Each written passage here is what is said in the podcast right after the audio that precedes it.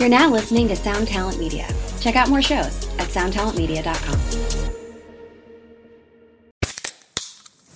Hey, what's up, everyone? I'm Matt McGachy, the vocalist of Cryptopsy and the host of the Vox and Hops Metal Podcast, where I sit down with fellow metal musicians. We talk all about their lives and music while sharing killer craft beers. If you've ever wanted to sneak backstage and share a beer with one of your favorite musicians, well, Vox and Hops is the podcast for you. This week on the podcast, I dropped an amazing episode with Dom Grimal of The Last Felony, Ion Dissonance, and Cryptopsy. There is this episode and over 450 other ones to help you enjoy life, metal, and craft beer. So what are you waiting for? It's time to become a Vox and Hops head. Cheers! This is the Jabberjaw Podcast Network. Visit jabberjawmedia.com for more shows like this one.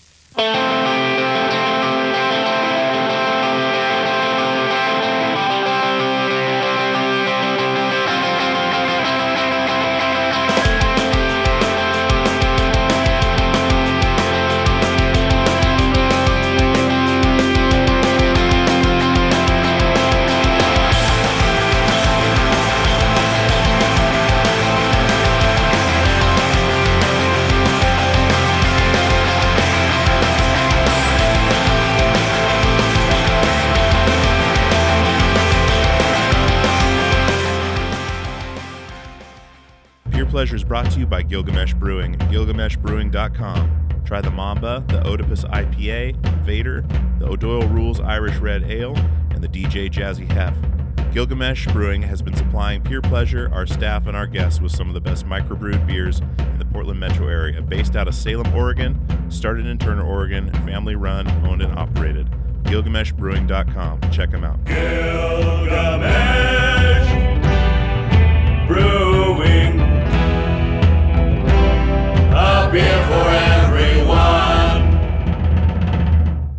What's up, guys? Welcome back to another week of Pure Pleasure with Dewey Halpus on Adobe Radio. I am Dewey, your host with the most, bringing you more content. Great, great, great content this week. My guest is Mike Schleibaum from Darkest Hour. Darkest Hour just released their new record, Godless Prophets and the Migrant Flora, on Southern Lord Records, and that record is fantastic.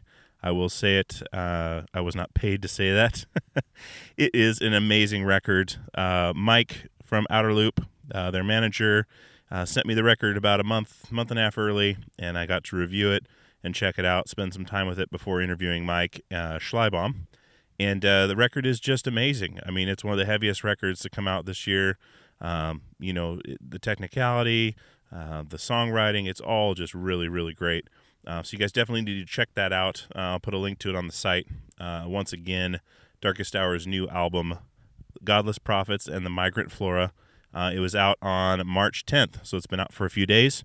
Um, and I was able to sit down with Mike Schleibaum, talk about the new record, uh, talk about life in DC, talk about touring, talk about all that good stuff. So uh, it's a fun episode. I'm going to play some music from the new album as well. I'm going to play a full song uh, and then probably just a little piece of another song. But want to make sure to get that music out there because it is incredible, uh, and you guys won't be disappointed if you purchase that record or stream it on uh, SoundCloud. Anywhere music's available, you can find it. Uh, it's getting some great reviews. Um, so not a ton going on this week. Other than that, uh, want to make sure you know we are on purepleasurepodcast.com. We are on Instagram at Pure Pleasure Pod. We are on Twitter at Pod Pure Pleasure. Uh, look us up on Facebook, like the page. Uh, definitely go out and check out our Amazon affiliate link. Our Amazon affiliate link is on the website. Uh, if you click through there, bookmark it, make your purchases, um, log in as normal. Uh, we get 4% of the proceeds, and that really helps the show out. Uh, we got stickers up in the store, uh, three new designs by the great Lance Rowe from Outer Loop Management. He's a great graphic designer and hooked us up pretty good with some sweet stickers. Um, and then the pleasure skull you guys see around a logo on everything is by Wooden Cyclops, my buddy Wes uh, in Portland here. He's an amazing illustrator and artist. So definitely check out Wooden Cyclops on Instagram. Uh, drop him a line, tell him uh, you like it or hate it. Uh, either way, I'm sure he'll be glad to hear from you. So let's go ahead and get into my conversation with Mike Schleibaum from Darkest Hour, and we'll see you on the other side.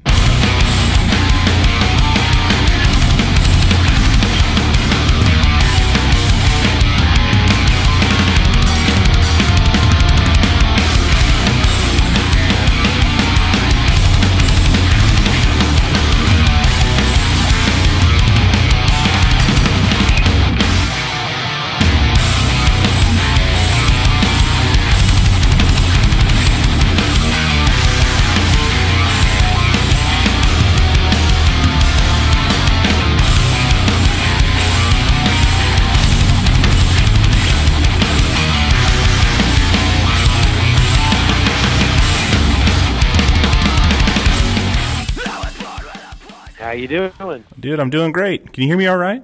Yeah, can you hear me okay? Oh, I can hear you great, dude. I just uh it's been a snafu, dude. I'm I'm uh actually hijacking a classroom at my union hall for the internet because my mobile recorder I was going to use, I'm having issues uh, where it's recording my voice on my XLR mic and my phone. So I'm getting this robot effect. It's driving me nuts. So No, that is not cool. Well, we'll do our best to make it work. Yeah, so this is I'm now on my my laptop with my actual Blue Yeti mic and with internet on Skype. So this should be great. but uh Cool. Word. I'm live from inside the van. excellent. So we're in the belly of the beast. Excellent. A place I'm all too familiar with. My wife jokes because I I always talk about living in a van because I, when my touring days, we had those Ford 15 passengers and we decked those suckers out. Man, they were a home away from home. Yeah, this one is not that decked out, but uh, it is the only quiet spot I've got, so it's what I'm going to work with. Excellent. Well, uh, welcome to the show, Mike. Mike Schleibaum from uh, Darkest Hour, out on tour now. Um, we were gonna do an in person, but snow got in our way, so we're doing it a few days later. Yep. And uh, where are you at tonight? Today we are in San Francisco at the DNA Lounge, Excellent. but as you mentioned, we were stranded in Reno because of some snow and had to miss the Portland and Seattle date, which was a bummer, but we will be back. We always do come back. So. Absolutely, man. And and uh, so this interview was set up through uh, Mike Mowry from Outer Loop, your manager. Um, been your manager for a, a long time. What, like uh, over a decade? Oh yeah, um, I mean, I, I guess not over two decades, but definitely over a decade. Probably since 2003, Okay. I think 2003 or so, maybe a little even before that. But you know, Mike didn't become an official manager until probably around then. But we are Outer Loop's oldest client, and we are, uh, you know, a band that they've worked with the entire time that they've been a business. So we are, you know, both excited about that history and proud of it because they've stood by the band when uh, you know, things were hard and they've also helped when things were good and people didn't understand that we had to work harder. So they've they've been behind us since day one for sure. Sure. And uh, I, I bring that up because I've we've been joking all day today about well, Mike and I um, met through Jabberjaw um, and basically had a conference call and have not a day's gone by that we haven't either talked or texted all day long, pretty much about different ideas. And so lately, it's been Darkest Hour stuff. And he he asked me, he sent me the record. I don't know, a month ago, maybe more, um, to review. And I wrote this fucking crazy long review about it. And he brought it up today because I sent it to him. I assumed he sent it to you guys, and I was thinking it was going to be hilarious. And he's like, "Hey, you should read Mike that that review on the interview." And I was like, "Dude, that'll take like the whole interview. It's like a, a three paragraphs long." And he's oh like, God, so he sent it to me again, of course, and I was like, dude, I'm not going to read this on the interview. But oh, if please don't torture me. yeah, if you want a good laugh, uh, you know, I took it. I was I, we do we do read the we do read the reviews, but as an artist, you just try to like oh, you just got to put your armor on and put your head down. sure. Uh, but the the the reviews have been really good on this album, so we don't really dread it. Now every time we look at a review, we're like, what? It's not a ten out of ten. it's not a five out of five. That's Yeah. bullshit. I exactly. think at this point we expect to be ten out of ten. Yeah, I get. And the album is great. I'll put that out there right now. I mean, the album is fantastic. I think it's your best record, and uh, I was blown away. It just the, I mean, the the the whole package was just great. And I wanted to talk a little bit. I, I, we're kind of jumping around a little bit, but that which is cool. But I wanted to talk about making this new record. You crowdfunded this record, correct? Yes, originally this record was crowdfunded, and then as we developed it, we sort of like upstreamed it, or if you will, signed a distribution deal with uh, Southern Lord Records, and now it will see a wider release to the world via Southern Lord Records on March 10th. Okay. But originally it was funded by a crowdfunding effort via Indiegogo. Okay. And how was that process for you? Like d- going from saying, "Hey, let's you know, let's do this on our own," and then setting that up and and working through that. How was that process for you guys? I know it's fairly. I, I wouldn't say new, but it's it's really starting to pick up speed now with people doing things themselves and, and crowdfunding. Well, I mean, without without you know Mowry and Outer Loop's input, we definitely wouldn't have gone the crowdfunding route. It was absolutely scary and nerve wracking to dip into. Um, but it wasn't really until we kind of got we sat down with Outer Loop. We were like, we've done all sorts of different things, like all new ways of selling tickets via VIP things. So it was just one more new thing we were agreed to try, you know. Mm-hmm. And uh, without their input and without their push, we wouldn't have. Absolutely. But we leaned on them. But we leaned on them a lot for resources doing it, and I think that's like how it was ended up being so successful. Is we do have this relationship with a management company, you know. Mm-hmm. Mm-hmm. And and so, did you guys have a lot of the record written when you started the the Indiegogo, or did you just start it and then start writing from there? Well, we always have like album, like we always have ideas and riffs, and I mean, we were dedicated to making the album, but we didn't have. It was by no means finished when we started, Mm-hmm. and uh, we were just kind of looking for the experience to create the album, and it did, you know, like it does every time. So uh, I think how we went about it, we really couldn't have gone any other way, you know. Mm-hmm. Okay. And I, I was also curious because you know, going talking with Mike and stuff, and, and kind of digging into some things, um, and then I you know I heard you were on Josta, and I listened to that interview, and and just kind of like picking things here and there. Um, you have a family now, so you're a, you're a family man. You have a kid and a wife, um, and you you're kind Oh of yeah, a- I got a. what's that? What's no? I said, oh yeah, I got a five-year-old, Oh my god! and I'm a married man. Yeah. And you're kind of a, a metal lifer. I mean, how how do you juggle that? Does that inspire you to work harder at what you're doing, or does it hinder you? Um, you know, as far as time constraints and things you might have done differently that you do differently now because you have a child and, and a wife to support. Does that? I mean, are you the only one in the band that has that?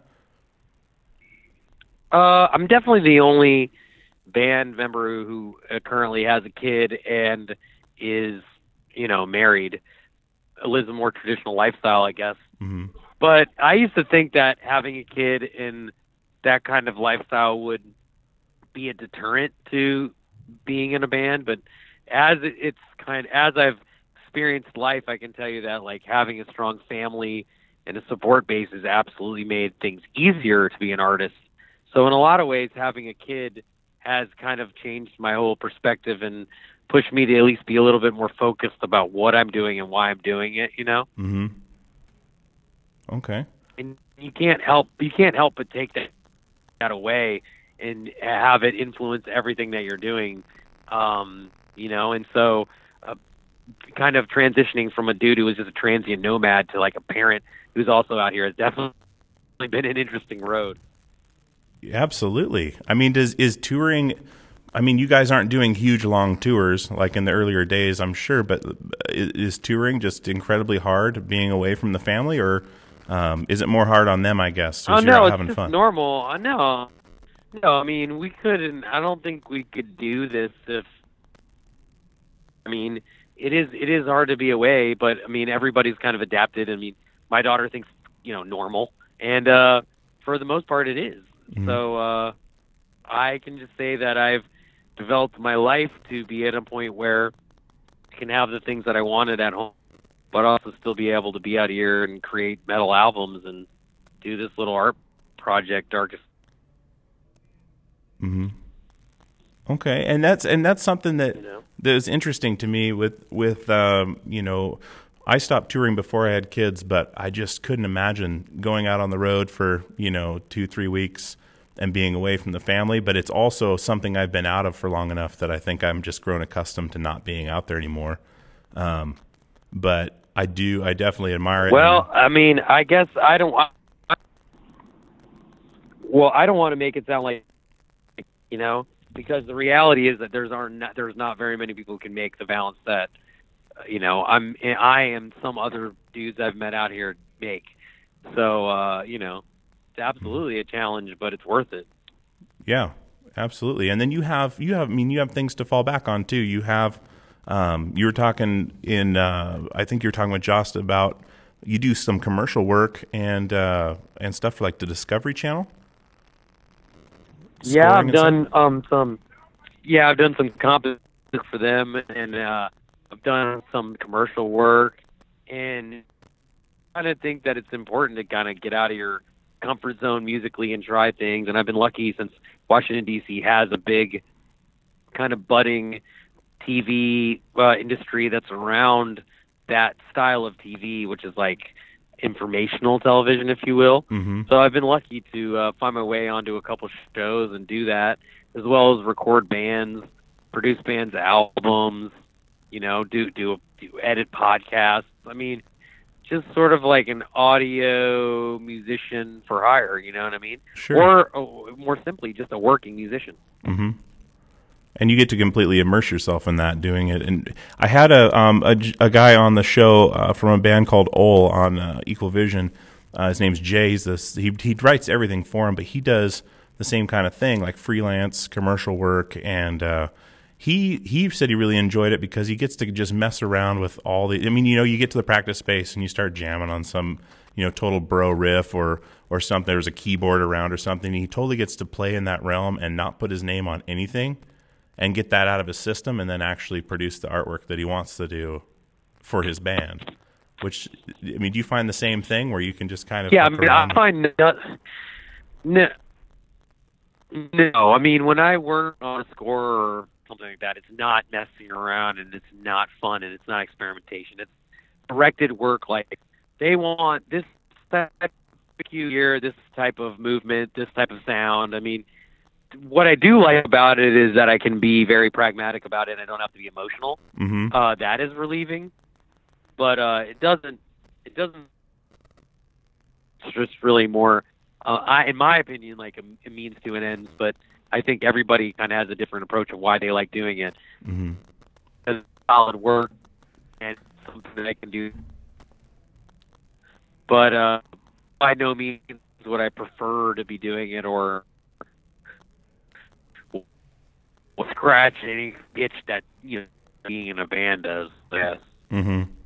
The same satisfaction that you you get, you know, from doing your own thing, and of course, and and uh, I just think it's a fascinating line of work.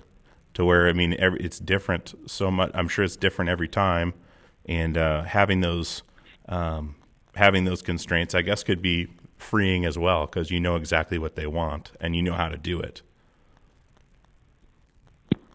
Well, sometimes you don't know what they want. They don't know. You know, hmm the producers or directors don't know what they want either until they see it. So there is a little bit. Are you still there, Mike? producer and the director and the yeah, I'm here. Okay, yeah, it was cutting in and out pretty bad. I Yeah. wasn't. I'm here. I'm here. All right.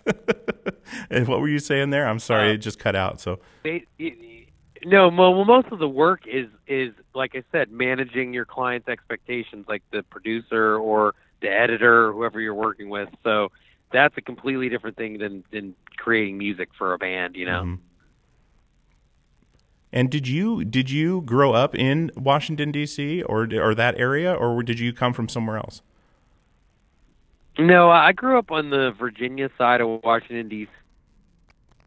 out there in the suburbs in Fairfax, Virginia, and uh, I started playing music in high school. And as soon as I realized that everything was going down in the city, we would all we started using our driver's license to go in bands, to go to clubs, whatever. And so we were lucky in a sense to be in that area because there's a lot of people, there's a lot of events, there's a lot of bands that come through, and so it, it it it is it was a great place to grow up, you know, to be exposed to music because there was a lot happening there and always coming through. Mm-hmm. And did you so so what was kind of your big foray into heavy music? What got you into heavy music? Was it just punk rock? You got into some harder stuff like hardcore. Um, like how did you? well, how'd it was all into that? guitar playing, you know. Mhm. Like I originally I discovered music, I discovered ACDC, Okay. and then I discovered Van Halen, and then once you had all the classics, this band came along called Pantera that broke in the mid '90s. You know, and oh yeah. for me, it was kind of like my Eddie Van Dimebag was like my Eddie Van Halen because because he wasn't old, it was new, it Mhm. was heavy. It was like kind of like Metallica and kind of like Slayer, but also like so. Once that happened, I think like once I discovered Pantera and Metallica and sort of the basic building blocks of heavy metal, then Mhm. at the same time, my friends in Washington D.C. were kind of falling in love with like punk and hardcore and the whole Dischord scene. Yep. So uh, there was a nice juxtaposition of like listening to heavy bands, but going to five dollar punk shows that were all sorts of different people playing all sorts of different types of music, and you kind of could learn really easy, really fast that like you didn't have to be in Para to play a show or go on tour. You could be anybody, Mhm. and that was different what I'd seen in heavy metal. It wasn't so like rock star orientated, and I think that's what you know why I gravitated at a young age to that whole world is because I just want to be out and playing playing music, and if you were going to get stuck in the showbiz side of things, that was going to be a lot longer, and the whole punk thing was just like show up and play. Yeah. So think it was a lot of other kids were going through what I was going through because in the mid 90s there was this vegan straight edge hardcore movement that happened on the East Coast that was sort of like a metalifying of hardcore and punk and Darkest Hour was at, at the birthplace of that, at the intersection of all that. And I think that a lot of people like me, a whole generation of people grew up liking heavy music kind of that way. Mm-hmm. And did you get so? Did you get into that scene, that that straight edge hardcore scene at all? Did or like you know vegan straight edge or um, you know like pretty much everyone did for a little while. Absolutely, we were well. We were vegan for very vegan straight edge great. Um, in the '90s when they were popular, you know, um, Mhm. we played so many shows with Earth Crisis. It's hilarious. and now we definitely don't share that worldview or philosophy, but I definitely still feel like being a part of Straight Edge was awesome. It's how I discovered like hardcore music and ha- hardcore touring, and also I would say it introduced me to my closest friends, who I'm still friends with. You know, all the, the original buddies that I got into straight veganism with are all the people that supported this band from day one and are our friends. You know, so Mm-hmm.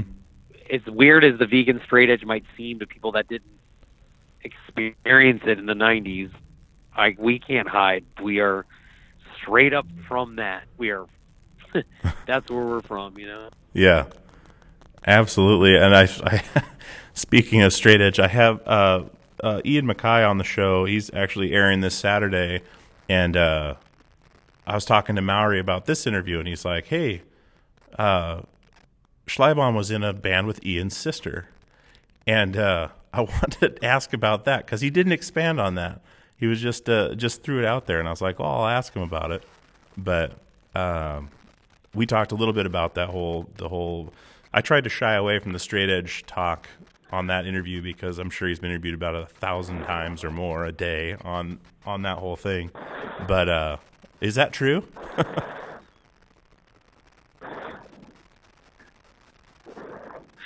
Is what true? I don't know. You, wait, I, I missed part of that. Oh, uh, uh, Ma- Mowry said that you were in a band with Ian MacKaye's sister at one point. Oh, well, I have a band that I've been doing with the male chimp suit. Um, we've played two shows. Um, we've recorded a, an I don't know an EP, but I don't know for sure which songs are going to come out yet. But we uh, are slowly working on it. It's been really cool because uh, the other people in the band are older than me. Uh-huh. They're from a different scene.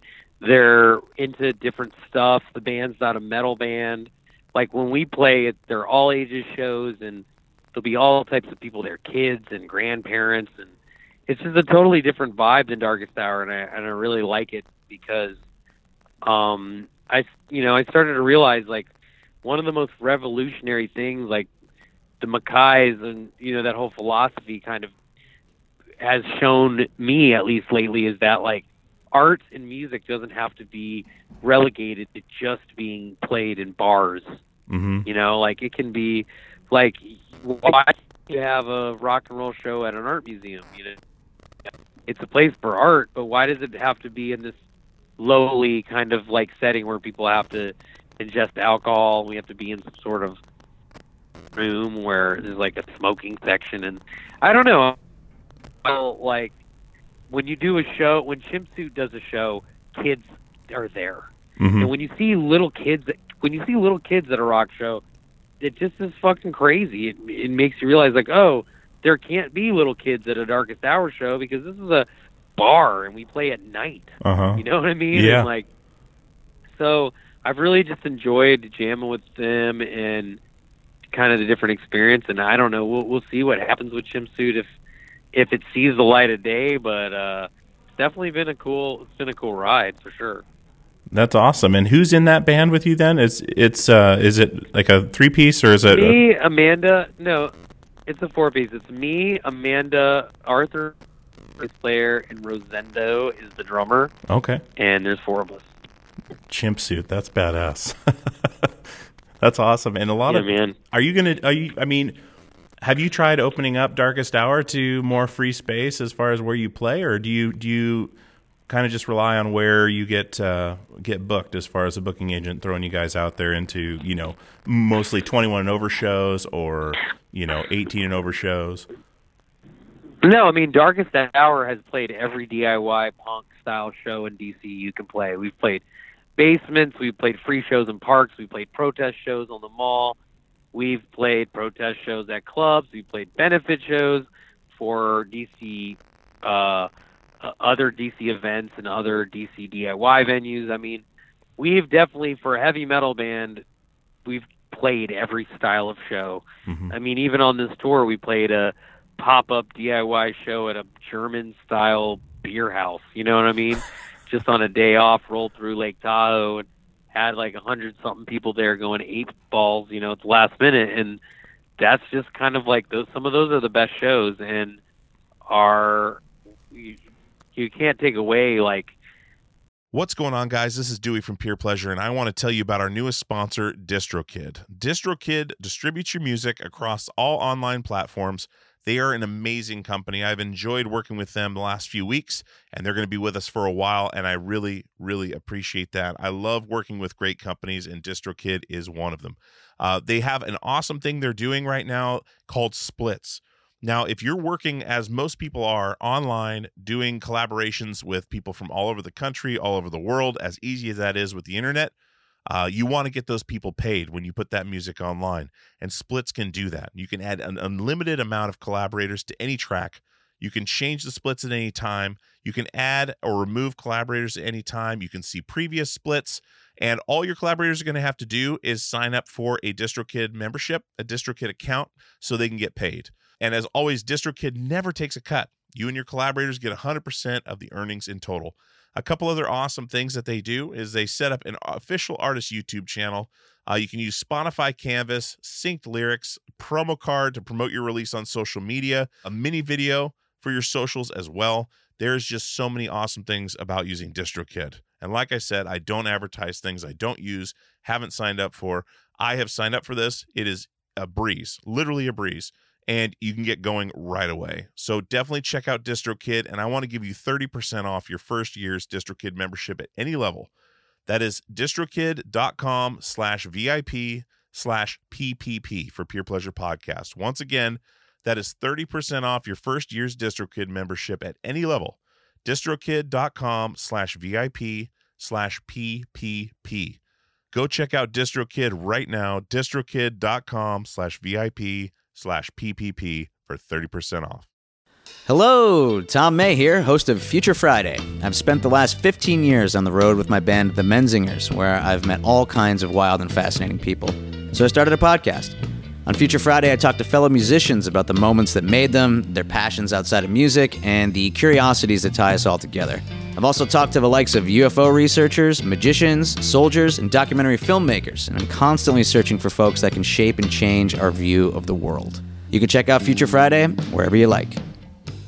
Hey, this is Chris Swinney, formerly of the Ataris and currently host of That One Time on Tour, part of the Sound Talent Media Podcast Network. Have you ever wondered what it's really like on the road? The highs can be euphoric, but the lows can be crushing. Join me every week as I chat with industry pros about what it's like living out their wildest dream and, in some cases, their worst nightmare. Past guests of the show include members of NoFX, Pennywise, Bad Religion, and more.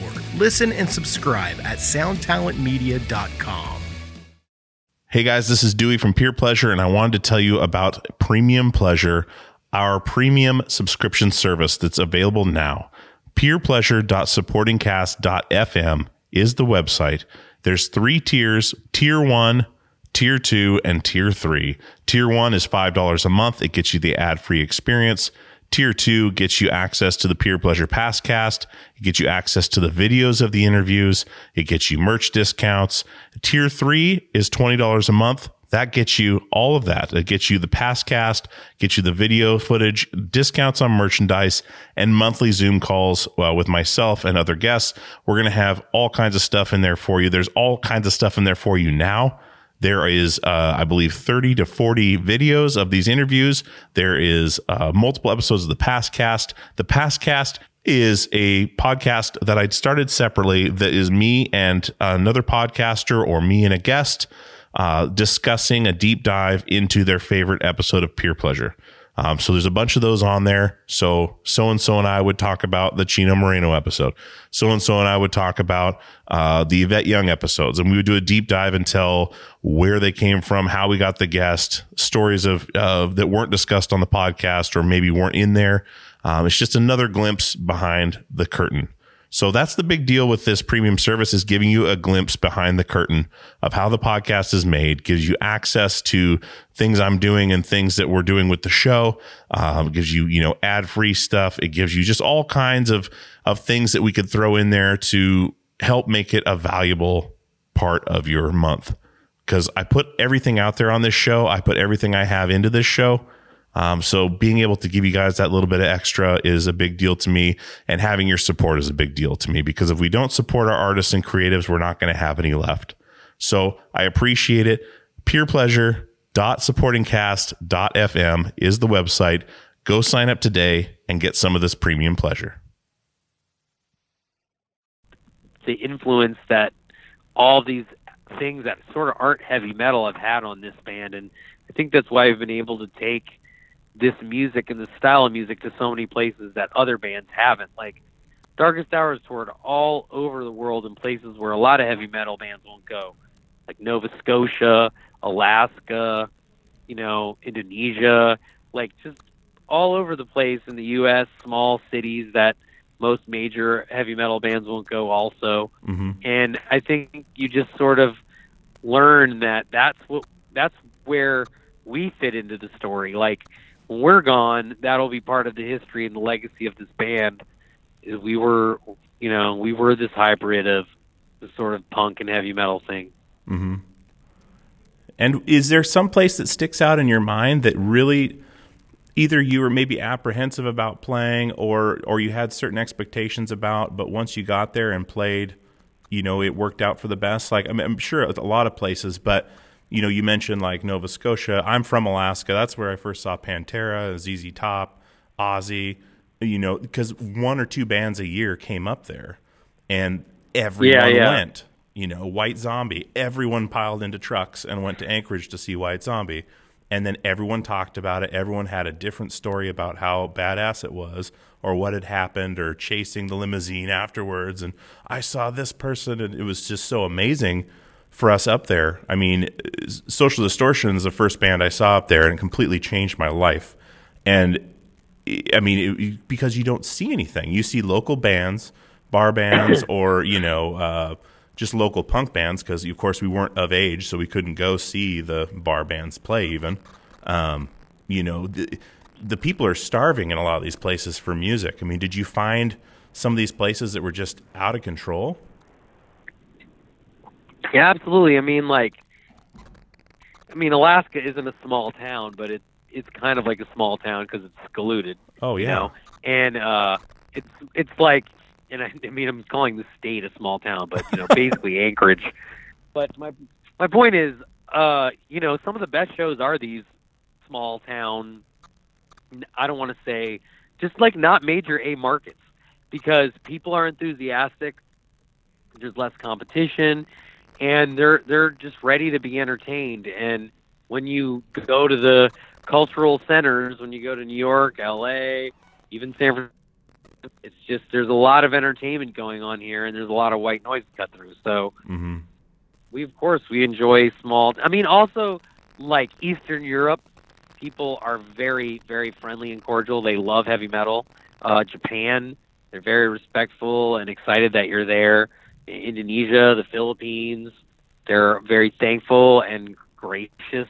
You know australians are loud and friendly and uh you know fr- the french people are a little coy and uh you know they'll be backhanded sometimes but they mean the best you know and i'm i'm stereo it's real like cultures cultures are visible when you are traveling in them on a day-to-day basis when you are getting a little polaroid of each city as you move along you start to see there are visual you know differences between the way people live and the way they interact and the way they welcome foreigners into their country and the way they enjoy their music. So we sort of enjoy exploring all of that. And I will say some of the best times have been in those places where, you know, people don't, they aren't the major crossroads of culture, you Mhm. know? Mhm. And that's, that's what is the reward for bringing the riffs to everybody in all these other towns, I guess.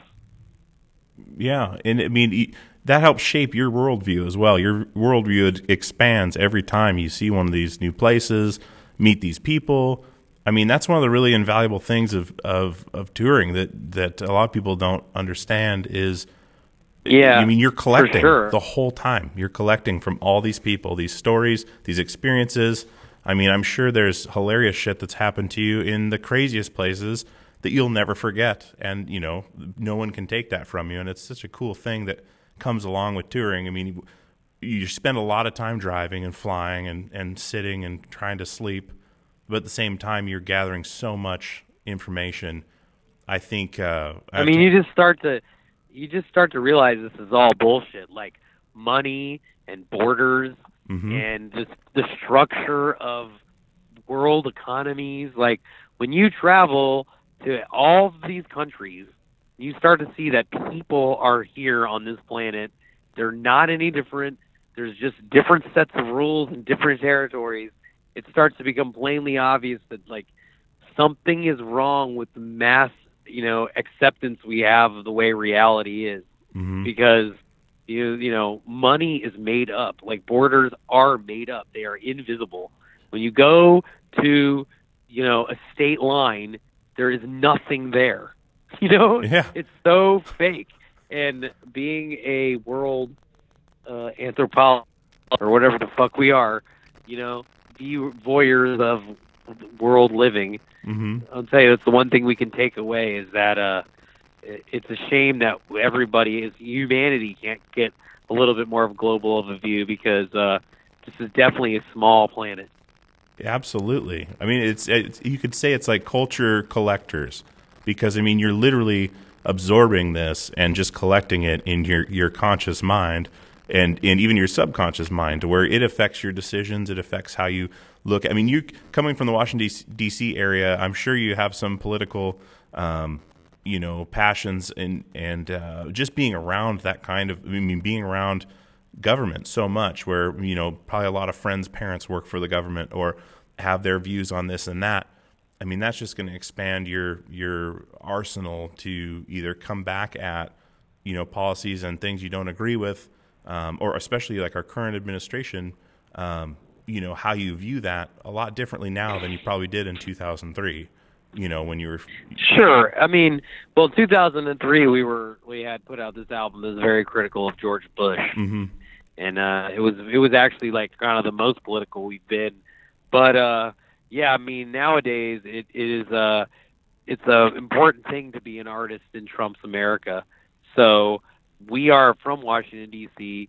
Where I live, you walk into a barber shop, or you walk into a radio shack, or you walk into a chicken place, and everyone has CNN on. Everybody has Fox News on. It's like the center of the world to them, and so it's hard not to constantly watch politics, read about it, know know about what's happening in your city, and mm-hmm. then you know to live in the place where people feel like is so out of touch with the world, you know, or out of touch with America, and then to drive around in, Amer- in America and kind of see it after you live in the place that feels like it's the epicenter of it or thinks it is, Mhm. it's pretty funny, uh, you know, to get those two viewpoints. And the really interesting is is that people from Washington D.C. think that they're the center of the country, but you know, New York and, and uh, Los Angeles are a lot closer to the center of it. But you know, that's just that the DC pride that people can't let go of. Absolutely. And so you also, and, and this is something else that, that Mowry had mentioned to me, is that you uh, you have a college degree in, it was it social work or sociology? I, I have a degree in social work from George Mason University. Okay. And, and I was curious how that's affected, um, you know, your output or the way you handle things or the way you take in these cultures when you're touring, um, as far as, you know, I guess social work, I mean, you have some compassion for, you know, people that are in need or, or uh, you know, uh, having a passion for that, seeing these countries, their people are, you know, impoverished way more than we are here. Um, you know, does that affect I mean, a social work. Well, yeah, I mean, the social work degree.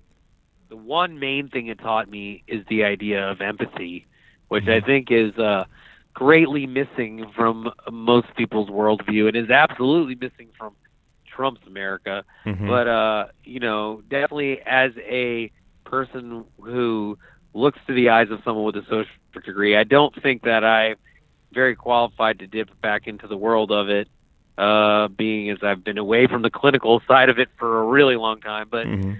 um, you can't help but use that the the kind of training, like you learn how to ask open-ended questions, questions don't ask, like with, an answer with yes or no, questions that dig into the way people feel, and it absolutely changes the way that you interact with band members and people. But I'm also like uh, any other person out here, and I'll freak out on people or get crazy just like an, anyone else. It's not like your degree is lets you impervious to that. But I will say, without having gotten a college degree, I wouldn't have had the confidence to continue to stay where I'm at Mhm. and push hard at something I want to do, which is you know this band and this small business that we've created. You know, Yeah. so if I hadn't gone to to college, I wouldn't have had the confidence to, to say that I like you know choose to be here. And I think that's a big deal because as I've watched some of my peers grow up and uh, you know walk the tightrope that is being a musician, I've seen them kind of hit the perils that come along with not having the confidence to have done anything else, you know, Mhm. or have worked on another aspect of their life that you know become well rounded. So uh, I would say that having got a degree has absolutely been important to my whole arc as a career musician, Mhm. but also it, it assumed when I was a kid that it would have been something that would have helped me because the entire time I was just frustrated that I was wasting time because all I wanted to be was on the road. Mm-hmm. You know, so perspective changes all of that. I'm sure. Absolutely. And the did you pay your your way through school? Did you do loans? I mean, what were you left with when you graduated? Did you have a lot of debt, um, or did you do it? Did you just work constantly? Um, well, when I went to college, I worked uh, three days a week as a bike messenger. Um, before the internet, they Uh-huh. had these people that would ride around, ride around on their bikes and deliver messages to people all day. and before 9/11, I'd go to all the government buildings and deliver shit there. And so I worked. I, what I did in college is I would stack my classes to two days a week. Uh huh. Tuesdays and Thursdays, and I moved to the city three days a week, like Monday, Wednesday, and Friday, I'd work as a messenger, and then on Tuesday and Thursday, I'd get up at like six a.m., take the metro back to Virginia, and stay out there all day till like ten thirty at night because I'd have classes all day each day. Uh huh. And uh, then towards the end, the last two years, on on top of that, I also had a 40-hour week internship. So I would be working half a day Monday, Wednesday, and Friday, and then going to the internship those days, and then going to school Tuesday and Thursday. And during that time, we also recorded So Sedated, our first victory record. So Uh huh. I was definitely like a busy fucking dude around that time of my life. That's fucking I don't think crazy. I did anything else but all, all that stuff. Oh my god. and you guys, so did you guys have a good experience? Speaking of victory, did you guys have a good experience with victory? I mean, I've heard horror stories. You know, I was we were on Rise Records and or and uh, Fearless, but never had any interaction with victory. I think uh, you know asking a band what their opinion of a record label is is dangerous. I, that Because- is true. there's a lot of there's a lot of uh, there's a lot of angles to be taken in. I mean, whether the Victory Records era was good for Darkest Hour or not is probably debatable by multiple people. I will say we are thankful to have had the opportunities we've had. hmm I don't think we've ever had a better relationship with a record label than the one we have now. Yeah. And I mean, it's not, I don't know, it's not really worth digging into that far into the past because there was a lot of, uh, there was a lot of people that had their hands on the steering wheel back then, you know? True, very true. And you guys, I mean, with Southern Lord now, I mean, what a great label. I mean, I, when when Mike told me that that it had been licensed through Southern Lord, I was like, man, that's a great choice. I mean, with what they've been releasing lately, and and uh, I mean, their whole catalog is just brutal. I I was really stoked to hear that. And then listening to the record, uh, you know, it fit right in. Like it was, it's just so heavy. It's it's just amazing. And and uh, you know, so kudos on that. And maybe Michael send you that review. You can read it and laugh in the van. But uh, it's uh, you know, start to finish, just uh, you know, totally into it. And and uh, I wanted to talk a little bit to you about. I mean, you guys have done probably every festival out there, pretty much. And I wanted to know how you guys deal with that that side of things. As far as I think you guys did Ozzfest, right? Back in the back in the Yeah. early two thousands. We've done them all, man. Ozzfest, Warped Tour, Sounds Underground, Rockstar Energy Drink Mayhem, uh, Taste of Chaos. Um, I can't remember all of them, but yeah, Well, like going we've from the road to going from like the the road playing like I think you I think we played with you guys at some it's now a bike shop in Portland, Oregon. It's called, it was called Davy Jones Locker or something like that. It was some squat that uh, I, I don't remember who you guys were to. I'm pretty sure we opened that show. I'm trying to remember back, but going from you know DIY venues and all this stuff to uh, like Ozzfest was that your first experience with a big big festival? like working with bands of that size Oh, yeah. and something what was that like like and does does it still affect you the same way now when you go to a festival where you're playing with you know these m- mega uh, multi-million album selling artists i mean is it is it still is there still? I mean, every one of those festivals, every one of those festivals are, are learning experiences, you know. And Mhm. uh, do I wish that this was the band that was on that Ozzfest? Oh, fuck, we would have crushed that thing. But we couldn't be the band we were now unless we've done that then. Mhm. So it's just really like I'm glad that we took the risk to do all those.